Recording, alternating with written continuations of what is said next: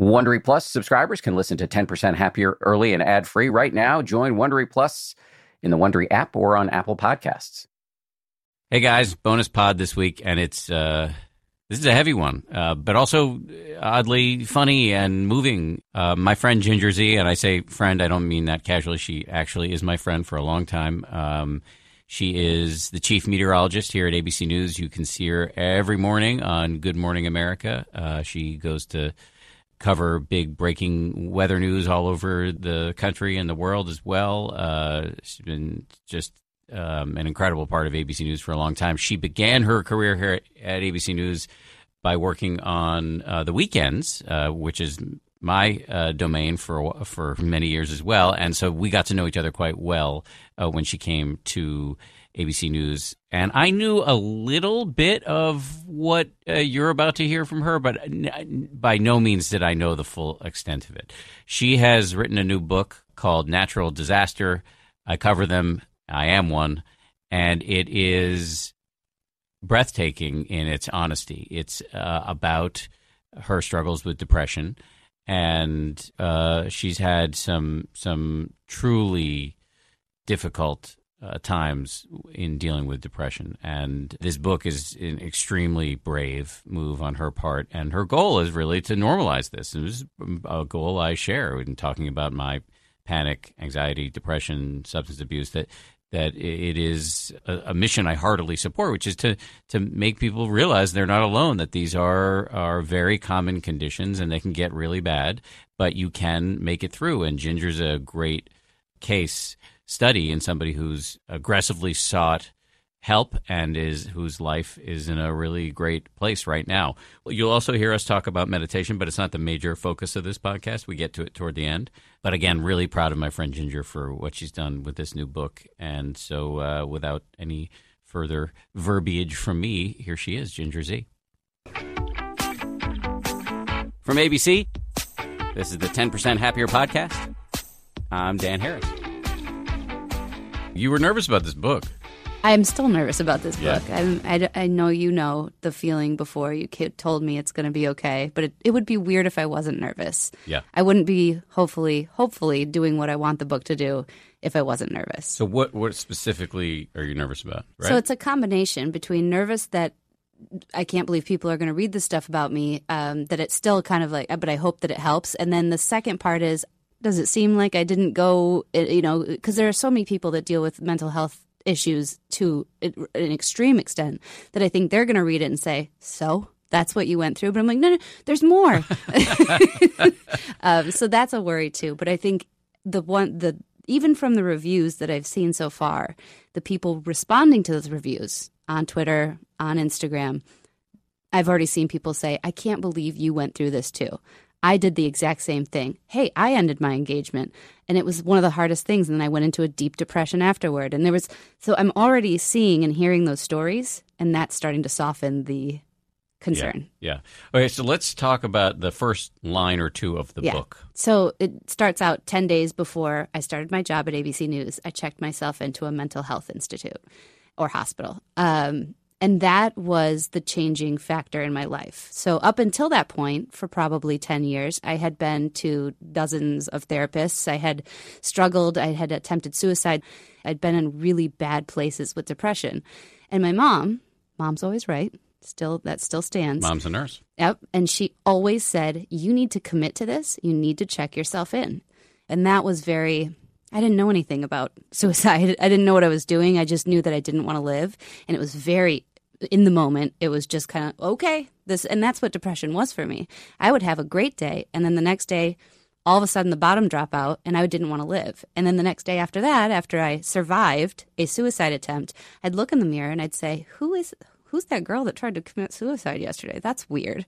And so you know, in some people's lives that plays out as a bipolar where you have a man- manic moment and you have a depressive moment. I was never diagnosed as bipolar, but I definitely had swings of manic moments that that played out around these terribly low moments. No, I've had uh, dep- I've dealt with depression myself since Mm-hmm. I was a kid, um, uh, and t- to this day, uh, n- clearly in my mind now, clearly not as as as severe as what you you've struggled with. Mm-hmm. Ta take me inside a moment where you actually don't want to live because I've Mm-hmm. I've never experienced that. Yeah, and it's a and, and I haven't experienced it now in five six years, and so to live the way I've lived in the last five or six years is such a more joyous, better place. Because when I get depressed, I still get depressed. I still have to. You can't. I don't think you ever aren't depressed. Do you know what I'm saying? I don't think you get cured of depression. I think you learn how to live and deal, use tools.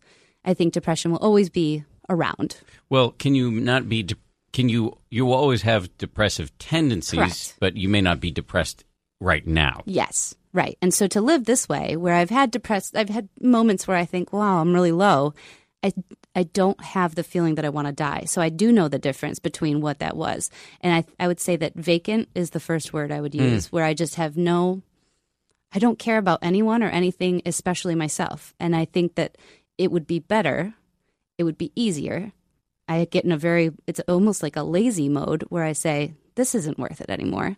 This isn't, and, and it, my brain turns off. And I just, I had one of the times I had Otis with me, and I remember just being in a Otis? park. Yeah, my dog, and so he was unfortunately around for all of this stuff. This poor thing. Um, Is Otis still alive? no, he passed when Adrian was born, like right right around the time. But I remember looking at him, and I loved that dog. I mean, he was my everything. And I remember looking at him and thinking, I don't care. I didn't care about anything, and it and I wanted it to end. And I did. It was blackness, vacancy, um, a room that shuts down very fast, but then a room that like opens up. And I write about that in the book where I'm talking about the. It's like the shades go down, and I can't see, and I don't see a future, and I don't see my past, and I don't care about anything. So, so you mentioned it at, uh, a few questions ago, and I have a way of derailing people from the stories they're trying to tell, so I apologize about that. But so, ten days before you started here at ABC, I you you were working with me at the time. You were about, to Mm-hmm. Start to. working Yeah. Mm-hmm. on Weekend Good Morning America um, uh, with me, and that, the other co-hosts at the time were Bianna Golodryga, now at CBS, and and um, and Ron Claiborne, who's still Mm-hmm. Here after th- more than three decades. um, you were coming in as our meteorologist. It was your dream job, and and ten days beforehand, you checked yourself into a residential Yep. um, mental health uh, Yeah. institute. W- why and what was it like? So in that place, I knew I had gotten to my low place again. So by that point, I had enough experience with therapy and with uh, support around me that I knew when I got to that low place with what was going on in my life and the transition that was about to happen, that usually kicks off something for me, that I was moving to New York and there was a lot of pressure and I felt that was part of it. I knew I was at getting close to I don't want to live anymore. So I actually had the warning signs and was able to say to my mom and to my cousin, I don't want to live anymore, I'm pretty sure. So we should do something about that. And and so it was the first time in my life I, where it was that provoked an un, Yeah. uh, No, that's- that- like a kind of a laugh because it's so it's so crazy. frank. Yeah. Uh, it's not crazy. It's well, I, I, crazy is not the word that came to mind for me. It's just frank. It's Mm-hmm. brutally frank. And for them, they knew I was serious because they had experience and they didn't want me to get there again, whether it was the next day or it had, was going to happen after I started my job or whatever. And I think it was the gravity of knowing this job was here and that I didn't want to screw it up. So this was giving me that that light in that room, that purpose that I knew that I wanted to get to. I knew life had something in store for me. I knew that it was I could still see that that little part. So that was the first time I really had that. Told them and saw the warning signs and then I they said my mom said, "Okay, I want you to, I want to help you, but I want you to commit this time. You're going to check in or I'm not going to help you." And she got very strong with me. Hmm. You know, where she's she's seen it so many times and she for 10 years and I think about this as a parent now. She went around just scared.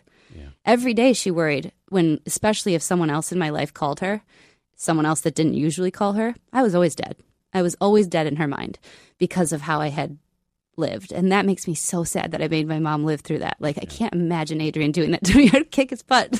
like, Yeah, and you've can't got, do this. And we should say as we as we record this, you've got another yes. baby coming. And soon. that, like, thinking about what I did to my parents, especially my mom, because she knew it all the whole time, was so unfair. And it's oh, it's unfair to a lot of people, but and, and it's something you can't control. So I understand that. I understand where I was, but wow, that was bad. So yeah, anyway, but she- you didn't elect to have a mental illness. no, I didn't, and and she didn't elect to have a daughter with a mental illness. No, it's unfair all around. I- Yes. I, guess I'm just trying to alleviate some of the guilt. Of course, yeah. But it's but now being a parent, you feel guilt Of anyway. course, of course, yes. Inherent guilt, That's, that's the job. and you give guilt as well. yes. so she she did what was best at that time and and and forcefully said, "This is it." So my cousin flew to where I was, drove me. Where were you? I was in I was actually in Maryland or Virginia, I can't even remember, but doing something else. And I knew it was that moment. And she said because I was supposed to go that day and fly to New York and be in New York and and start my life as before my new job. And I just knew I couldn't do it. And so she picked me up, drove me straight to the hospital. I checked in, put on the gown, and then wanted to turn around immediately because I was like, hold on. So where was the hospital? in New York City. So she wanted me to be here eh, so that eventually when I because I had to start work. And I believe it was I don't I don't think it was a, a set program necessarily, but it was like they suggested after they did their first you know how, how you're doing Like an assessment intake interview. Yeah. Mhm. Yeah. uh, how long you should stay. So I don't think I even knew how long I How would long stay. How long did you stay? I stayed five days and then um, had the option for two to see the therapist like several hours of the next two to like transition back into reality. And did you take that option? Yeah. Yeah. And- And, that's how I started seeing him more often. And so he he suggested, okay, you've you've done the hard work. Let's not let that go to waste and let's see each other twice a week and not just for 45 minutes. You know, we would see each other maybe for a few hours at first. Wow. Yeah. So this is a real commitment. Yeah. Um, You had to. You had to, or else. And I knew I had to. And I could tell by the third, probably the third day, that it was going to do something.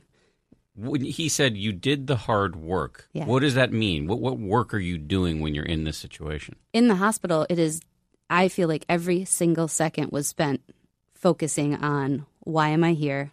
How did I get here? How do I make this change for the future? And I'd never spent that much time. Most of the times that I had gone to therapy, I went and it was pretty flippant. And I don't know that I was even honest with them. Hmm. I don't think I ever, I told him everything.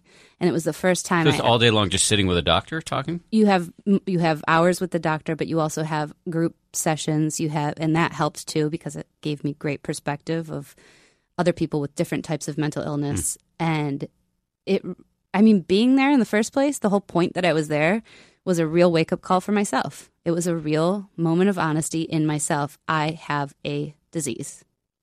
I had never said that and they were they were telling me you can say that not just say that but that's why people have medication. It's why people have to go to these places and and go this far to get better. Any disease you have to do something to make yourself better right? We all have to take action.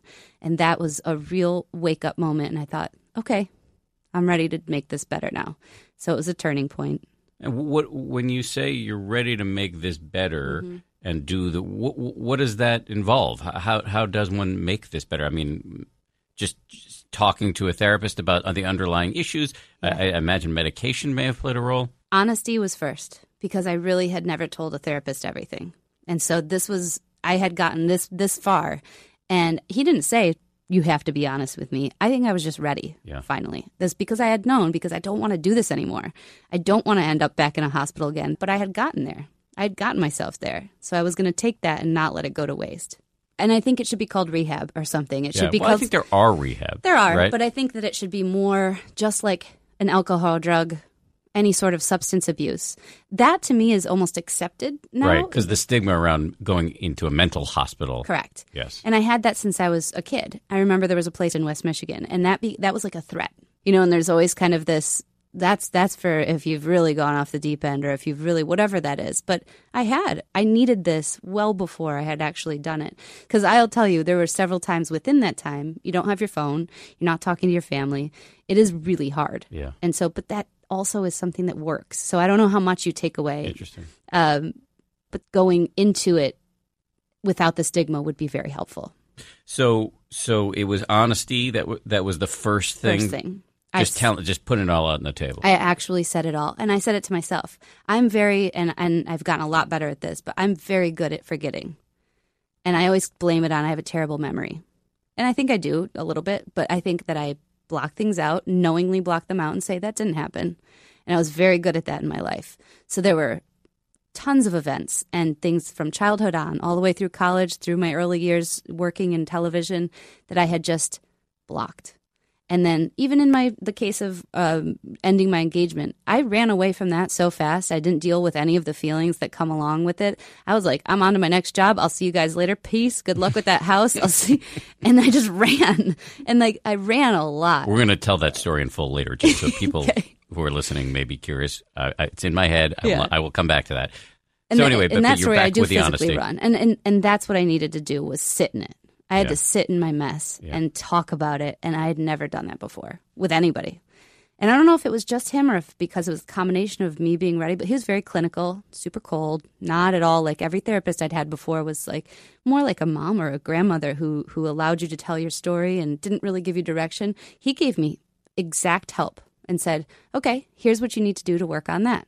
Here are some tools that you can do when this type of thing happens. What are those tools? So the best one for me is the fence. And so when I was the fence. The fence. Okay. And so I don't know if that's like a technical term, but that's what he called it.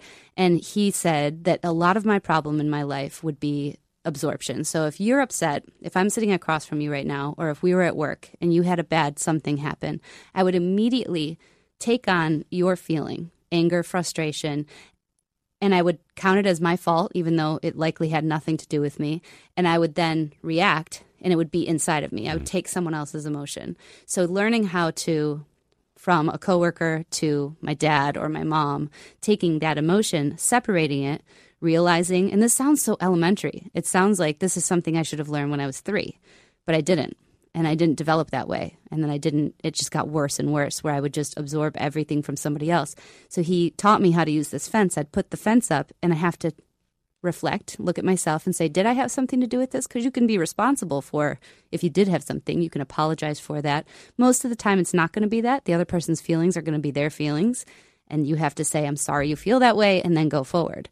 It's the simplest part of psychology, and it should be built into all of us, but I think it's not. And for me, it would spiral into whatever they felt.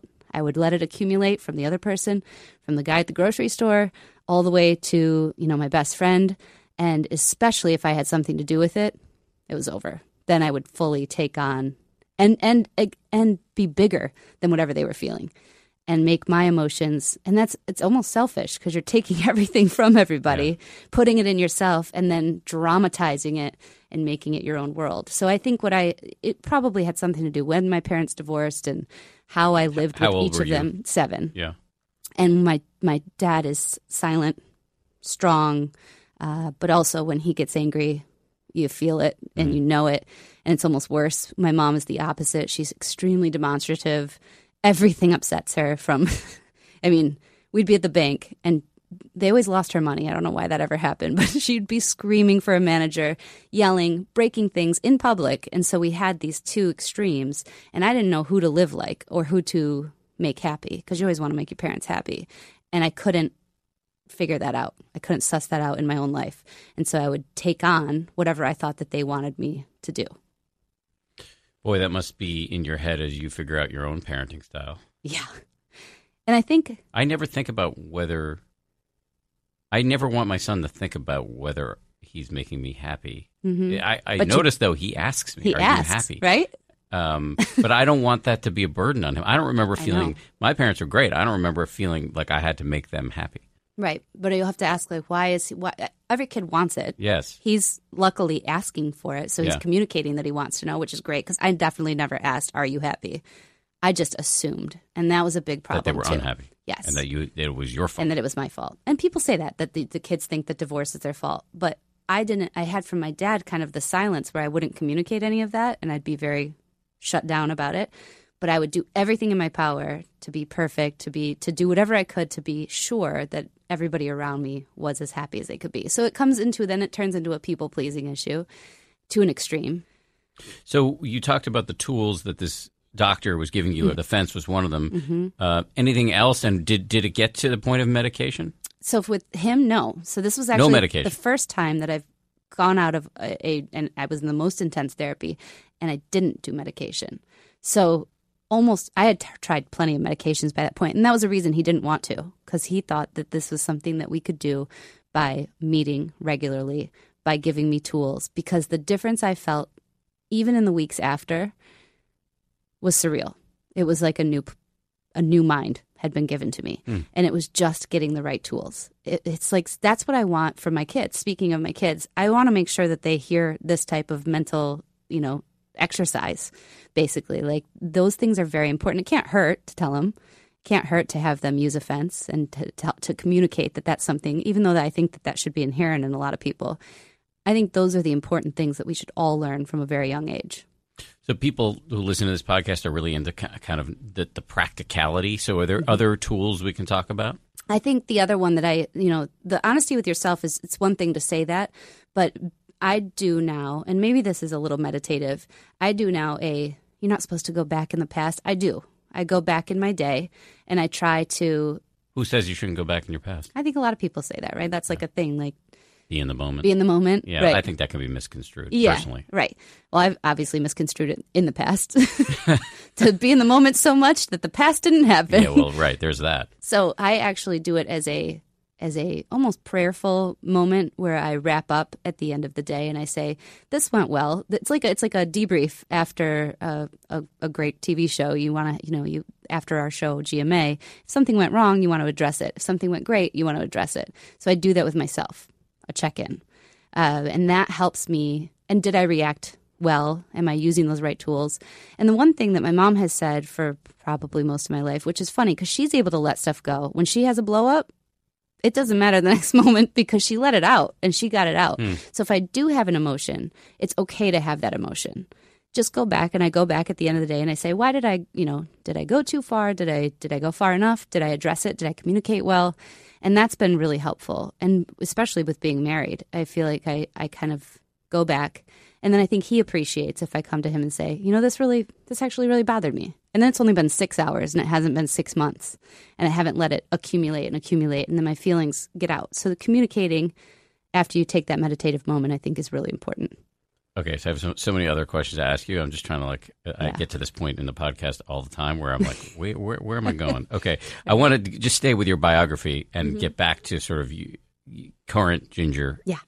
Later, so there was a bunch of wild stuff that you, that you talk about in the book, um, and so let's just tell some of those stories, and then we'll get to uh, we'll get back to happy ending Ginger. Um, She's not as fun. I mean, that's not worth a book.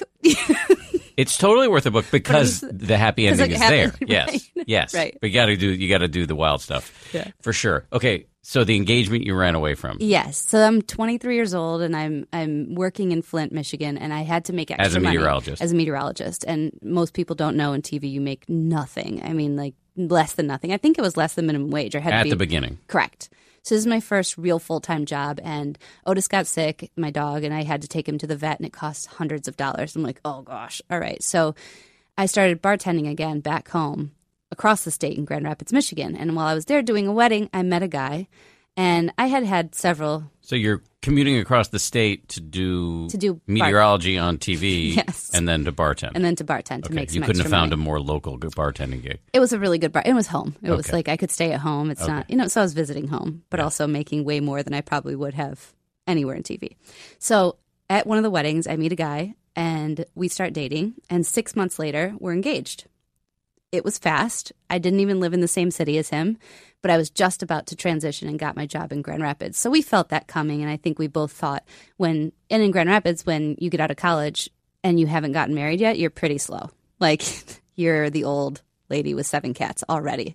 So I was feeling motivated. I was like, and he's a great guy. He was an amazing man. So I said, I think we need a long engagement just because, probably because at one point when I, the day we got engaged, I called, you know, you call your mom and you, they were like, wow, everyone's really surprised because it was really fast.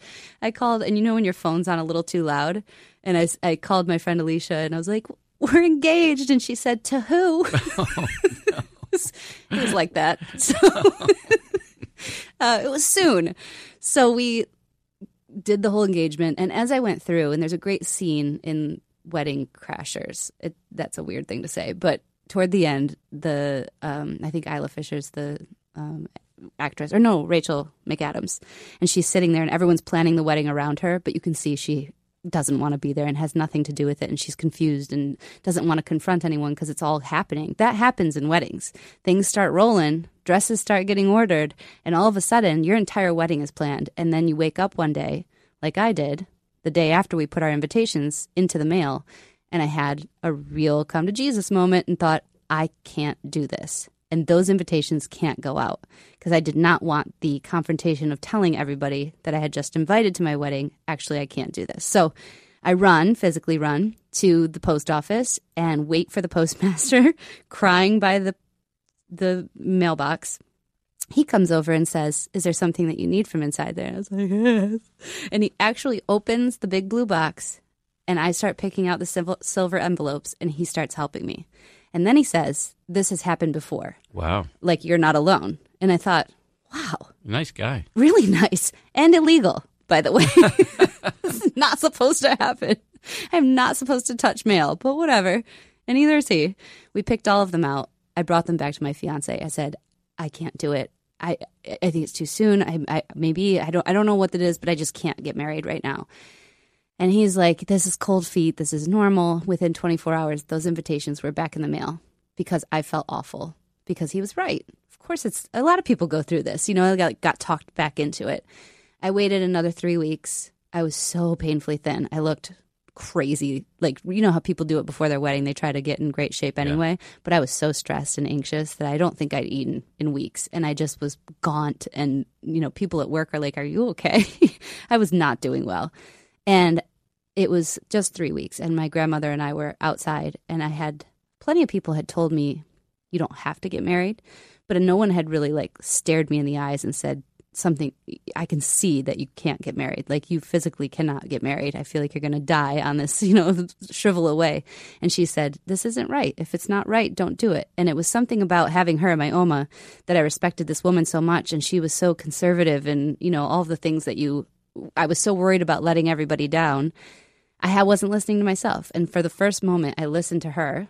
I was honest with myself and said, No, I really can't get married. And then I called my wedding off again and and for the second time. And how did that go?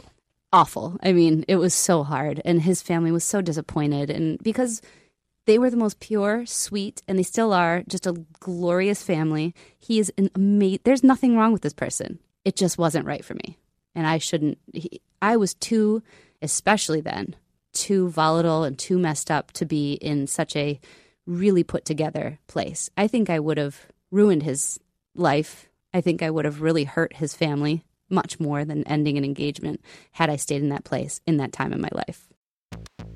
This show is brought to you by BetterHelp. I got to tell you, I feel so much better when I talk about my anxiety instead of keeping it bottled up. There's an expression that I first heard from the great researcher and also Zen practitioner Robert Waldinger never worry alone. Our temptation many times is to keep it bottled up, but the data really show that the people who do the best in life, who live the longest and are the happiest, have strong relationships with people with whom they can talk about whatever's going on in their lives. And for me, therapy is part of that. If you're thinking of starting therapy, you might give BetterHelp a try. It's entirely online, designed to be convenient, flexible, and suited to your schedule.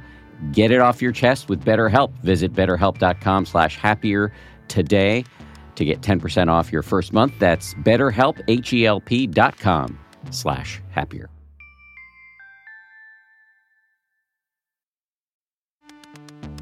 You can count on T-Mobile to help keep you connected after investing billions to light up their network from big cities to small towns. T-Mobile is America's largest 5G network.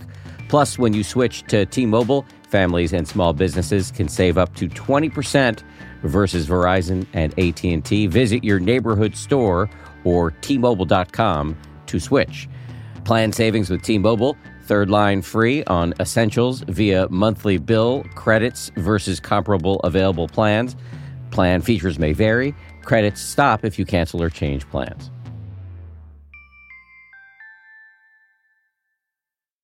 And you ended up going on, you're sort of moving as people do in local news from yeah. bigger city to bigger city.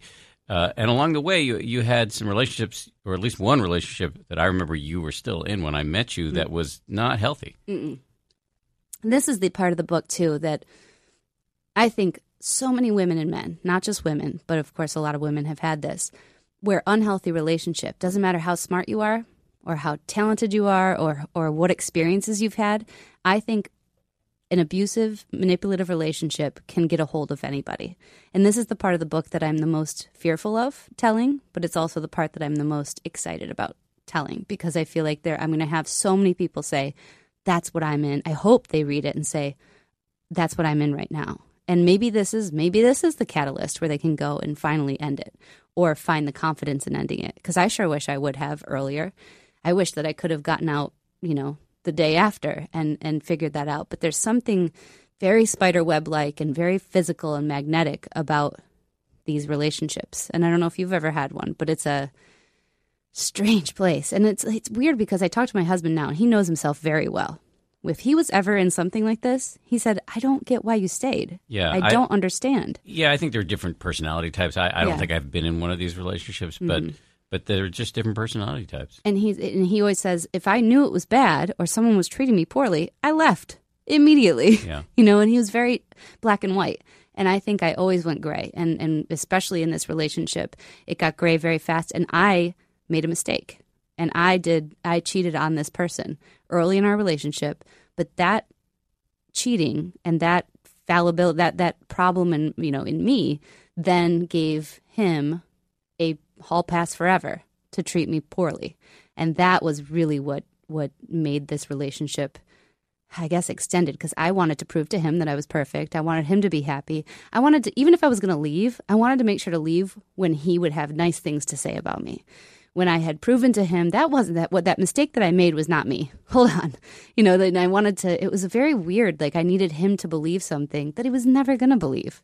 And then it just gave him that moment and that you know in time that he could go back to for years to treat me poorly Treat you poorly in what way? um, so his his type of now I know as abuse. I think at that time I just thought it was the way that he loved, which is really strange to say too.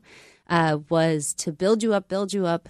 You are everything. You're you're the biggest thing in your life, and then the moment we ha- we're in a intimate place, usually away from others, to tear you down and make you feel like you need him. And so it was just a constant attack of who I was, who I surrounded myself with, and what was wrong with me. And so it just be it. I can go story after story. There was never a time where we had just a neutral time together. It was always extreme. It was always extremely good or really, really bad to the point of toward the end of uh, the story with him. And I'm thinking about my life and if anybody back in my real life knew about what was happening. And I thought, this is it. I, I, I have to leave. So um, I remember your dating life when you arrived here. Yes. We don't have to go into. I don't know how much. You set me up on blind dates. Yes, yeah. So I was involved, um, uh, or we, but Bianca and I were both involved, I think. Um, and then I remember when Bianca and I had brunch for the first time with you and your now husband. I think I sent you an email right after it said, you- "Okay, so you, you have to marry this guy." Yeah. Yeah. Um, and how much of a difference um, did meeting Ben play in your mental wellness and where in getting you to where you are right now? so I had had another bad relationship, and Ben always says that all he had to do was get me flowers, and he was like the best thing I'd ever met in his life. But beyond that, Ben is a really special person. When I first met Ben, and I had that other thing, he was still kind of around when I first met Ben, and Ben knows all of this, so this is not like you know something I'm telling for the first time. My husband's going to hear it. I met Ben. He, I was still kind of, we weren't dating enough that I had to be exclusive to this person because this person was never with me really. And I go on a date with Ben and I'm like, whoa, this guy is really into me. One date. And he basically told me that he was going to marry me. And then I don't know when we saw you guys, probably by the spring. But in the meantime, I broke up with Ben twice because I wanted to still be treated badly. And I would go back to my therapist. I was still seeing my therapist at least once, sometimes twice a week.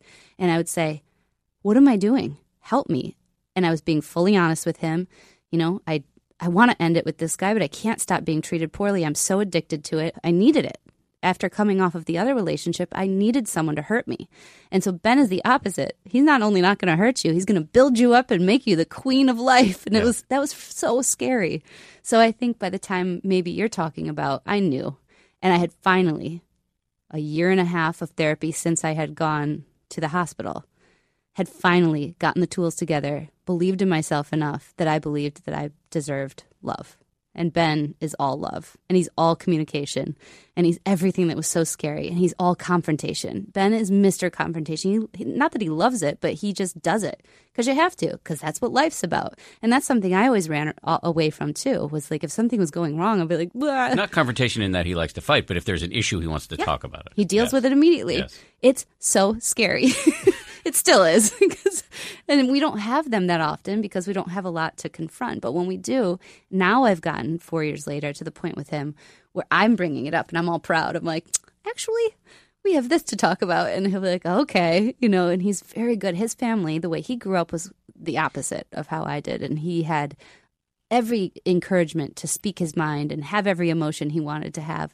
And he still has his he's not perfect but he's pretty darn close for so, being a partner in life. So let's talk about where, where you are now and mm-hmm. how do you stay balanced and is, does depression still creep in and you know what do you do when that happens? My mom was so concerned when I had the baby because just the hormones alone. Yeah, postpartum. Postpartum is, is yeah, huge, absolutely. and she was so worried that the the imbalance there would get me. Um, I was didn't fortunately didn't have any of it. Doesn't mean that I won't this time. So it's something that I'm going to be perked up to.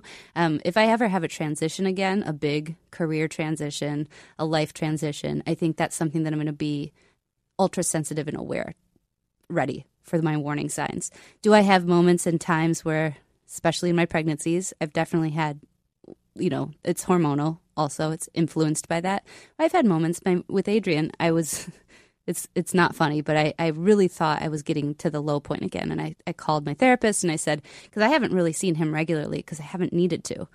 And I, I couldn't get out of my funk, basically, within that first couple weeks of the pregnancy.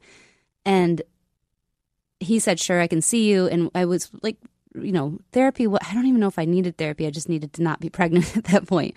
But I haven't had a moment ever since I went to that hospital where I've wanted to end my life. And so I haven't gotten to that point. And I haven't really had moments where I can't bring it up to Ben and just say, hey, can we talk this through? I'm feeling low because of this. So that communication of it has kept me not only honest with myself, but that check in at the end of the day telling him. And then he's very, so he's so helpful. If I have a problem at work, he's like, so go talk to him about it. So go do this. And he's that therapist. Let me just say my my opinion is that I think the book is incredibly brave and really will help a lot of people. What do you hope the outcome is. Yeah, I, I hope that it's seen that way. I hope that someone, just like the couple of reactions I've seen so far where they say, I saw you as someone so put together and that no one, I can't imagine that this happened to you too. That's where I'm at. Or one person said today, I'm in that really dark place. I'm in that dark shut room and I can't believe I saw your just randomly saw a tweet that you were, you know, I just did little excerpts of the book to get people understanding what it's about and so they can see a little bit into it. And she she wrote me this whole email about how much that meant to know that this person she's been watching for 5 years thinking has this glossy smiley life went through the same thing as her or something similar. And I hope that I, my hope's already been achieved there. I think that it's just in that one story. And the other thing is and I've gotten better this is something my mom's very good at. I've, I, I give her a hard time in the book, but my mom is very curious about other people, and she the opposite. And you you used to joke that I was on my phone all the time. That's you know pretty defensive mechanism because you don't want to have an emotion or look at anybody or interact with anyone. Are you still on your? Because I don't see you as much now that you're a big shot weekday I'm much anchor. Better. You're much better. I'm at much it. Yes, better. Yeah. But you my, were like oh, your nose was in that phone. Yeah. but that was that was partly my problem. I mean, that was part of my problem is I didn't know how to interact with people. It mm-hmm. was it was almost like a social anxiety of sorts because not of uncommon. Yeah, not. But my mom is the opposite. She's the person who, in the grocery store line, finds out that the woman in front of her just had a miscarriage. You know what I'm saying? Because she asks so many questions and she's so into other people's stories. It's that genuine curiosity and care for other people that I've tried to work on, and I hope that this, when people see it, they'll go, "No way that that." that person that I watch on TV, they're going to learn my story and hopefully it inspires them to learn someone else's story. Because i think when we do this when we sit down and have a, a, frank conversation it inspires honesty with yourself it inspires honesty with other people and we're all in this together. We're all we're all going to face our personal storms. We're all going to have to weather them and then we're going to have to help somebody after. And that's the parallel a little cheesy but that that i found in real natural disasters is that people go through those states. They have shock they have anger, they have frustration, all those the Kubler Ross, you know. Mm-hmm. And then at the end, most of those Harvey, everybody's helping each other. And the best story that came out of that was Mattress Mac. And now we know him and we get to hear his Tell story. Tell the story for those who don't know. So Mattress Mac is the guy who helped during Harvey and let people stay in his showroom where he has mattresses and furniture and just was so giving and loving and such a great character that now I know him. Now, you know, whoever's watching Good Morning America knows him and his goodwill and story of his life has been told and should be. And then that person who was sleeping on that bed that got that free beautiful place to stay in their worst hour will find some sort of beauty in that person's story. And then they'll be able to tell their story. And each of us has a story. Each of us has we're all messes to some extent. I want people to know how much of a mess i was so that they can then go forward and tell somebody else and to know they're not alone. not at know? all yeah I a think, huge part of it. yeah i think huge i'm part of it. definitely messier than a lot of people but it would be Still. even for those folks oh yeah but even for those people that are a little haven't had those extremes i think it's good for them to know that there are people out there that have that so that we're not judging immediately when you walk up to somebody and have this like well i know her life she's got great dresses and hair and makeup every day it's like well we just tell you a little something Yeah. Tell you a story about me drunk under a bridge in chicago True? yeah almost almost dying and that i mean i Was just this a suicide attempt? no, that one was the that one was the kind of uh, these are that's the stories in the book are all kind of moments in my life where it hits me, where I where I have to make a change. These are the the climaxes. You know, that's what made each chapter kind of make sense to me. Is that it that's why it, it was full of other messes on the way. But that one is where I'm under, and I'm I should have I, was read in- much of the book, but I don't remember that one. I was in a blizzard, and I was a homeless woman came and offered me her hat because I was in such bad shape, and I realized I needed to make a change, like not just drinking, but just being a, a disaster under a bridge in Chicago. I was brand new in this town, and I was making a mess of myself, and I could have frozen and died. It was just bad, and so those are those those moments where you you take a look and you look in the mirror. And I was just lucky in a lot of these situations. I think some people are less lucky; they don't get the help or the support that they had, you know, that I had, and so I just want them to know. You've been drunk under a bridge and made a terrible choice, and now you got out of it. Now we got to make it better. You know, I don't know if I've ever asked you, but have you toyed at all with meditation as a way to deal with depression? I've been trying. You've been trying. I've been trying. So I started by just. Do, I know you said don't do it in the car, but I started in the No, car I, anyway. oh, you mean I, I? Well, well, I mean, like, it's not perfect in the car. are you driving at the No. time? You're in the back. I think I meditate in the back seats of cars Oh, all you the do? time. Yeah, I totally thought that good. was a no. no, it's definitely not enough. Okay, see, I got to learn. Um, so that's the place that I've achieved some sort of, I think, moment of meditation. I wouldn't even call it into meditation, but I use When you that. say, Sarah, let me just interrupt because this is very interesting and important. When you, what do you have in your mind when you say moment of meditation? So I've tried this light. I don't know if I read it or if I read it or if I listened to the podcast or somebody was speaking about it, but I try the light in where I see a green and blue because I have to clear it first. So I see green and blue coming into my nostrils and then I exhale red. And so this allows me to get into a place of not thinking about other things. And so that I can get, and that's only after I've done that for a certain amount of time have I had those glimpses of, I think, real meditation. Like real thought, thought not thoughtlessness but yeah thoughtlessness right? Where you where you're gone and you've lost just that brief but mine's so fast and i haven't been able to get you sit for like how long now? I sit for a while, but let me just let me just get to this issue of real meditation because I, I think I have good news for you. okay. So you should just completely just explode that. The The, the whole like clearing your mind, thoughtlessness, just explode it yes, it is a massive obstacle to what actually is real meditation. Real meditation is seeing clearly how absolutely chaotic our minds are. Oh, so okay. sitting there trying to focus on one thing, it may be visualizing light coming into your Yeah. nostril. I would say a simpler one is just feeling your breath coming in and going out. Usually, Mm-hmm. you know, at, at the spot where it's most prominent, like your nose or your chest or your belly. And then what's going to happen immediately is you're going to be besieged by all sorts of crazy to do lists and resentments Yes. and all that stuff. That is totally fine. The whole game is to notice that's happening. I've Mm-hmm. gotten distracted by this monkey mind, and now I'm going to start again. so that And is the- actually what i'm doing in SoulCycle Yes. Okay. So that's great. Right. So you can make anything into a. med- My wife, uh, Bianca, who you know, has gotten super into SoulCycle of of late. Um, there anything w- where you're fully paying attention to what's happening right now, Yeah. and then you get distracted a million times, and you notice you've become distracted and start over? The reason why that's valuable, the reason why that is real meditation, in my view, is because when you see how chaotic and often disorganized and certainly self referential and negative your mind is, then you're less likely to be owned by it Yeah. then when you're you're not meditating later in the day uh, and you get this thought of like oh yeah i should say something really mean to ben right now Yeah. or i should lose my temper with my kid you can recognize oh this is just happening right Mm-hmm. now that is the point And that's the the prayerful moment I call it at the end of the day for me. Is that is Sure. that you know look back moment too. but even better to have it in In the moment. moment, Yeah, right when the good. urge to, to to say something you will later regret is arising or to say something that I should say instead of not saying it was Yes. probably more mine yes because mine is to not say it. And Right. so to to wait until the end of the day Perfect. is not the right way to do it. well no no no i think w- waiting to the end of the day i think that has worked for you and It's it's gotten not me so much healthier. it's not either or here. It's just about adding. So I think if you set up this, it is true that you can reach states of where you're so concentrated on the on whatever it is you're meditating on mm-hmm. that your thoughts can kind of abate for a while.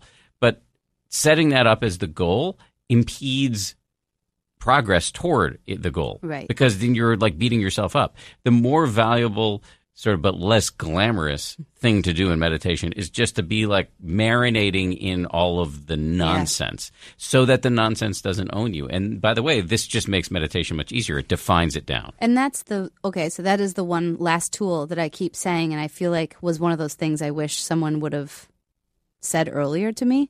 Is I do this every time something's upsetting me, frustrating me, any of those emotions where I don't know what's going to happen next, or I don't know how I'm going to react later on in the day. I always do the check in: Is this going to matter tomorrow? Hmm. Is this going to good. matter a week from now? And will it matter in a year? And if those are all no's, or if they're no from the top, it's I, I stop caring. Yeah. And that one has, because I, I think what I used to do was it would go to, well, nothing matters. And then it would go too far, you know, because there are things that are going to upset you or, or, or be instrumental in your life a year from now. And those things should be attended to and those things you should say.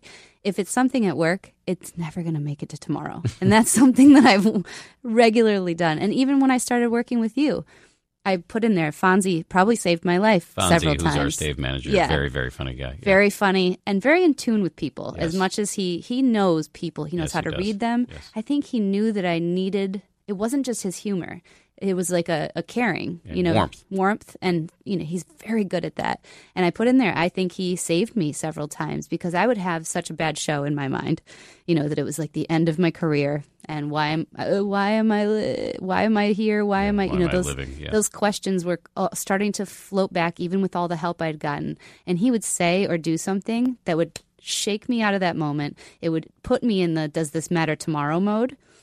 And I kind of wanted to come back tomorrow. Yeah. I wanted to come back and see what Fonzie had to say and what, you know, you guys were all so welcoming and awesome. And we had such a great time. It was a very healthy atmosphere for me to be in career wise, especially at that beginning. I think had I done it, a lot of other things, maybe it wouldn't have been. But he was really helpful. And I told him, he said, I'm going to see you at the book party next week. I'm like, yes, Fonz, you're like the star. so let me just say um, uh, one last thing, and then um, and then I wa- and then I have one last question. Mm-hmm. Um, the, the, just in terms of ways in which you can meditate. So if you're in the Yeah. back of a car and you're driving to you're being driven to work or whatever, a shoot Mm-hmm. or whatever. Just uh, one thing you can do is just try to feel your breath coming in and going out. Like pick one spot where it's most prominent. I can still use my lights, right? you can use light. Okay, I so like let's it. go. Let's stay with the lights. So you're you, tell me what you're I doing do with the green or blue in, like an aqua. Like Mm-hmm. It's good. And then exhale red. And are you feeling the breath? Are you actually feeling it? Yeah. And are uh, okay. So where your So nose? in my nose and Your then nose. into my, I take it into yeah. my So you deep breathing while you're doing Yes. this? Okay. So uh, this is not an, a type of meditation I know very well, but let's say you're doing this. So you're doing the deep breathing where you're breathing in the red and out the aqua. In the aqua. In the aqua, in out the red. Out bad. Okay. Yes. So, and then I think what you should do, I think what you should just add to this thing you're already doing, which by the way, you don't have to do for very long, is just when you become distracted, make a little note of what distracted me. Yeah. Was it my to do list? Was it anger? Was Mhm. it a dark thought? And then welcome it in and go back to the breath. Right. And in that in that move of like being like cool with whatever's coming up in your head, over time, you just develop a much less aggressive attitude to yourself. Yeah. And all the stuff that's going to just come up in, in your mind has less of less purchase, less it, it governs you less. Can and I that ask- is really helpful. Can I ask something then? So I've noticed one not negative. By the way, I'm not a meditation teacher, so this is like unlicensed surgery. So just That's the, okay. Ben gives me the therapy. So Okay, it's like, yeah. uh, but if I, so the one thing that's come of this, of me, so what I also do at the end of that, of the breathing, and Yeah. it's not that long of a ride, but I'm just using it for what it is. Great. I get to that point, I usually associate like the to do list, and then I, I think I knew that I should not know that that's the chaos and say no. I want to, I want to think about clear or see it clearly, I guess. Once I do that, I then make, and maybe this is where I'm going wrong. I then make like a little bit of a statement of the day, like I'd like to do this better today. At the end of the meditation? Yes. What's wrong with that? I think I'm putting a little too much pressure on myself because recently, and maybe this is pregnancy talking, especially during this pregnancy, I've said to myself, I want, you know, especially at work, I have a hard time being social. Sometimes it's just not, doesn't come naturally to me. And so I've said, I really want to open up and learn other people's stories and do this thing. And I don't know that I'm succeeding in it. So, like, every day I'm having the same goal and I don't know that I'm achieving it. So, is that, should I just l- release that part of the meditation process no. or? I think you should just hold it more lightly in a more Yeah. forgiving way. Yeah. So it's like, okay, my aspiration, and this is a tough one for me, Mm-hmm. my aspiration is to be more open to and with other people. Yeah. And uh, you just know you're going to fail a million times. That's and I cool. have. I've failed a lot. And that's I was saying it to my aunt over Thanksgiving and she's like cuz part of it is Are you expecting a magic incantation? that that stuff Yeah. doesn't exist. Yeah. All you can do is have like a gently held aspiration and be forgiving Okay. when you fail. and that's and I guess that's that I'm doing it right. That Yes. I'm, you know, and that's what she said and it actually made me feel a lot better cuz a big part of it too is me trying to be social in my like I don't want to hurt Adrian with my antisocialness if that makes sense. Yeah. So I don't want to go to his school and be the shut down mom. There's other moms engaging and I have to it's not that I don't care because I do. I do care once I learn their story, but I have to be more like my mom, where I want to be more open, social, all of those things so that he, I don't want to be the one that didn't know we didn't need a family picture on the wall. I didn't know that last week. but you know, Yeah. I want to, I want to help him. And so those things are my goals. And I just, I haven't achieved them yet. So you may never achieve them, but you'll get marginally better. There's a Yeah. reason why this whole thing is called 10%. Yeah. You know, it's just about like the, the, the major victory you've already achieved is identifying the goal. Yeah. And then just saying, all right, I'm going to just uh, try to get better at it. The Buddhists do this whole thing that I actually do, which is, you know, totally impossible goals. Like, um, uh, may all beings everywhere be free from suffering. Mm-hmm. Completely impossible. But I, I almost like that better. Yeah, well, I like it too. Well, there's more forgiveness in that because Absolutely, you're never going to get there. But can, Right. at the end of the day, can I eh, do a little bit of a retrospection, uh, some retrospection about? Oh yeah, w- w- was I a jerk Right. or not? Well, and that's where I'm going back. So during my prayerful moment at the end of the day, Mm-hmm. I go back to those. How did I achieve this today? Did I learn something about Brad at work? You know, did I, Mm-hmm. whatever it is, and that opens me at least to knowing, no, you didn't, and then tomorrow morning I'm going to do it again. all I'm. I think this is all great. All I'm trying to do, in the spirit of unlicensed therapy, and given the fact that I don't know anything about anything, Mm-hmm. You have a is podcast. to- I have a podcast that which qualifies me for zero. Um, is to say just just to take some of the self-directed aggression out of it. Mm-hmm. So when you get distracted in meditation, uh, somebody gave me this great little thing to say, which is "Welcome to the party." Mm-hmm. So okay, to-do list has come in. All right, welcome to the party. Mm-hmm. Back to the breath. And then that just creates over time, like later in the day when you're having a conversation with somebody, but instead planning dinner. Mm-hmm. "All right, cool. This is here. It's happened. I didn't invite it. It's not my fault. Mm-hmm. It's a, welcome to the party. Back to the conversation. And this is the way change happens in my experience. Yeah. I'm Um, going to be healthier because of it. I hope so. Um, although you seem pretty damn healthy right now. So this is the last thing. Okay. Plug zone. Okay. Everything. Let's do it. People who like give me where can I get the book? Where can I follow you on social media? Everything. Everything. Ginger So if, if and Ben. Give you- it all. If you are a person who has made mistakes and wants to forgive yourself or start to, or has dealt with depression, I think this there's it's, it's a wide range of people. I want to get that out there because I think it gets stuck on young. It's also just a good while. read. and I hope so. I hope Anybody who wants just a good read. And you get to learn my dirt, Yeah. you know, which is always fun. Absolutely. Um, but then you can find me at ginger underscore z on Twitter. oh wait, wait. Um, gi- Give us the name of the book. again. Oh, sorry. Natural it's Natural Disaster. I cover them. I am one. Okay, and available wherever you get your books. Yeah, bookstores, Yes. Amazon, all Yes. those places. Yes. Um, and then I would say that Social the media. social media. So Facebook, I'm on. I have a fan page there, and I interact with everybody. Um, that's a big part of my life still. Twitter with an underscore and Instagram with an underscore at ginger underscore z. And and your husband. Give us some. Sure. Yeah. Pickler and Ben. Pickler and Ben is his new show. It's on CMT across the nation at 9 a.m. And he also Once a week or every day. every day. Okay. It's an hour show. Okay. They have 140 episodes. Based in Nashville, Faith Hill's executive producer, Kellie Pickler's his awesome co host. They are getting along so well. The only problem is it's in Nashville, but we are loving it. And I have to say, this whole two city thing is kind of working. Wow. It's actually really nice. We focus on, talk about like focus. We focus on work. I go to bed when the baby goes to bed. I'm asleep by 8, 8.30, which I never was able to do because I not Who's taking care of the baby when you wake up to go to work at three in the morning? that's the problem. Our poor nanny has had to take on my hours, which is Oh. really hard. Okay. She's doing a great job. I am. That's someone that I said in my things last night. I am so grateful for, and I would like to do this for her because I could treat her more, you know, this way or this way. Yeah. Because I am. She's coming at five a.m., four forty-five a.m., and then staying till seven p.m. Wow. A lot of days. No, I would just say so you've identified that as a goal. Just don't Yeah. kick yourself in the head every time you mess up. Yeah. Just get better at apologizing more quickly. yes. That's all that's And all I we have. got. Yeah. Um, all right, you're awesome. Um, uh, you know, I've always loved you. So uh, it's it's great. I'm, I'm very proud of you for writing this book. It's incredibly brave, and I'm I'm happy to see you in such a happy place. Thank you. I am too. And that's the other thing. The clouds don't last forever. That's something else that you have to remember in those moments. They can't, because that's not how the atmosphere works. Said like a geeky weather nerd. All right, thank you, Ginger. Thank Appreciate it. Okay, that does it for another edition of the 10% Happier podcast. If you liked it, please take a minute to subscribe, rate us. Also, if you want to suggest topics you think we should cover or guests that we should bring in, hit me up on Twitter at Dan B. Harris. Importantly, I want to thank uh, the people who produce this podcast Lauren Efron, Josh Cohan, and the rest of the folks here at ABC who help make this thing possible. We have tons of other podcasts. You can check them out at abcnewspodcasts.com. I'll talk to you next Wednesday. If you like 10% Happier, and I hope you do, uh, you can listen early and ad free right now by joining Wondery Plus in the Wondery app or on Apple Podcasts. Prime members can listen ad free on Amazon Music. Before you go, tell us about yourself by filling out a short survey at slash survey.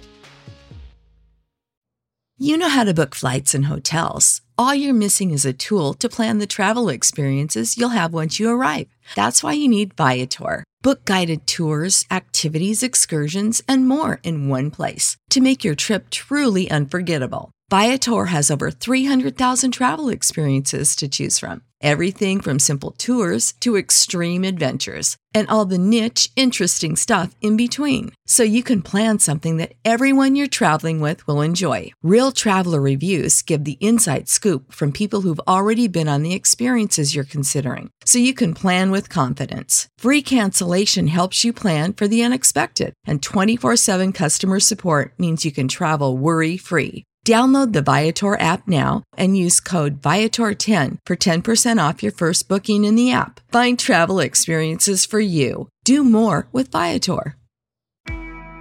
I'm Shimol Yai, and I have a new podcast called The Competition. Every year, 50 high school senior girls compete in a massive scholarship competition. I wouldn't say I have an ego problem, but I'm extremely competitive. All of the competitors are used to being the best and the brightest, and they're all vying for a huge cash prize. This will probably be the most intense thing you've ever gone through in your life. I remember that feeling because I was one of them. I lost. But now I'm coming back as a judge and also a kind of teen girl anthropologist. Because if you want to understand what it's like to be a young woman in America today, the competition's not a bad place to start. Hopefully, no one will die on stage tonight. From Pineapple Street Studios and Wondery, this is The Competition. Follow The Competition on the Wondery app or wherever you get your podcasts. You can listen to the competition early and ad-free right now by joining Wondery Plus.